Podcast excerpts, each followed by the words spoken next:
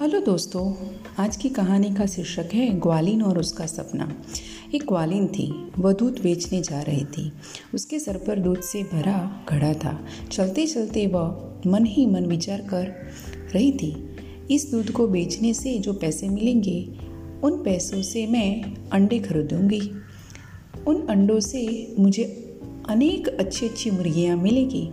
उन मुर्गियों को बेचकर मैं अपने लिए एक रेशमी साड़ी खरीदूँगी।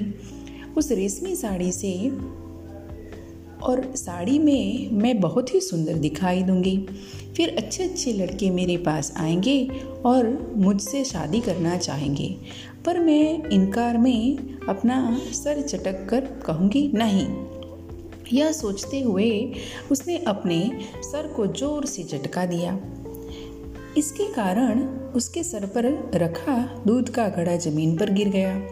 उसका सारा दूध ज़मीन पर फैलकर बर्बाद हो गया। इस तरह अंडों, मुर्गियों, रेशमी साड़ी तथा अच्छे अच्छे लड़कों लड़कों का ग्वालिन का सपना मिट्टी में मिल गया। सुना दोस्तों, आपने सपने देखने से कुछ हासिल नहीं होता है। तो यह कहानी से हमें ये शिक्षा मिलती है कि हवा में महल बनाना अच्छा नहीं होता। धन्यवाद।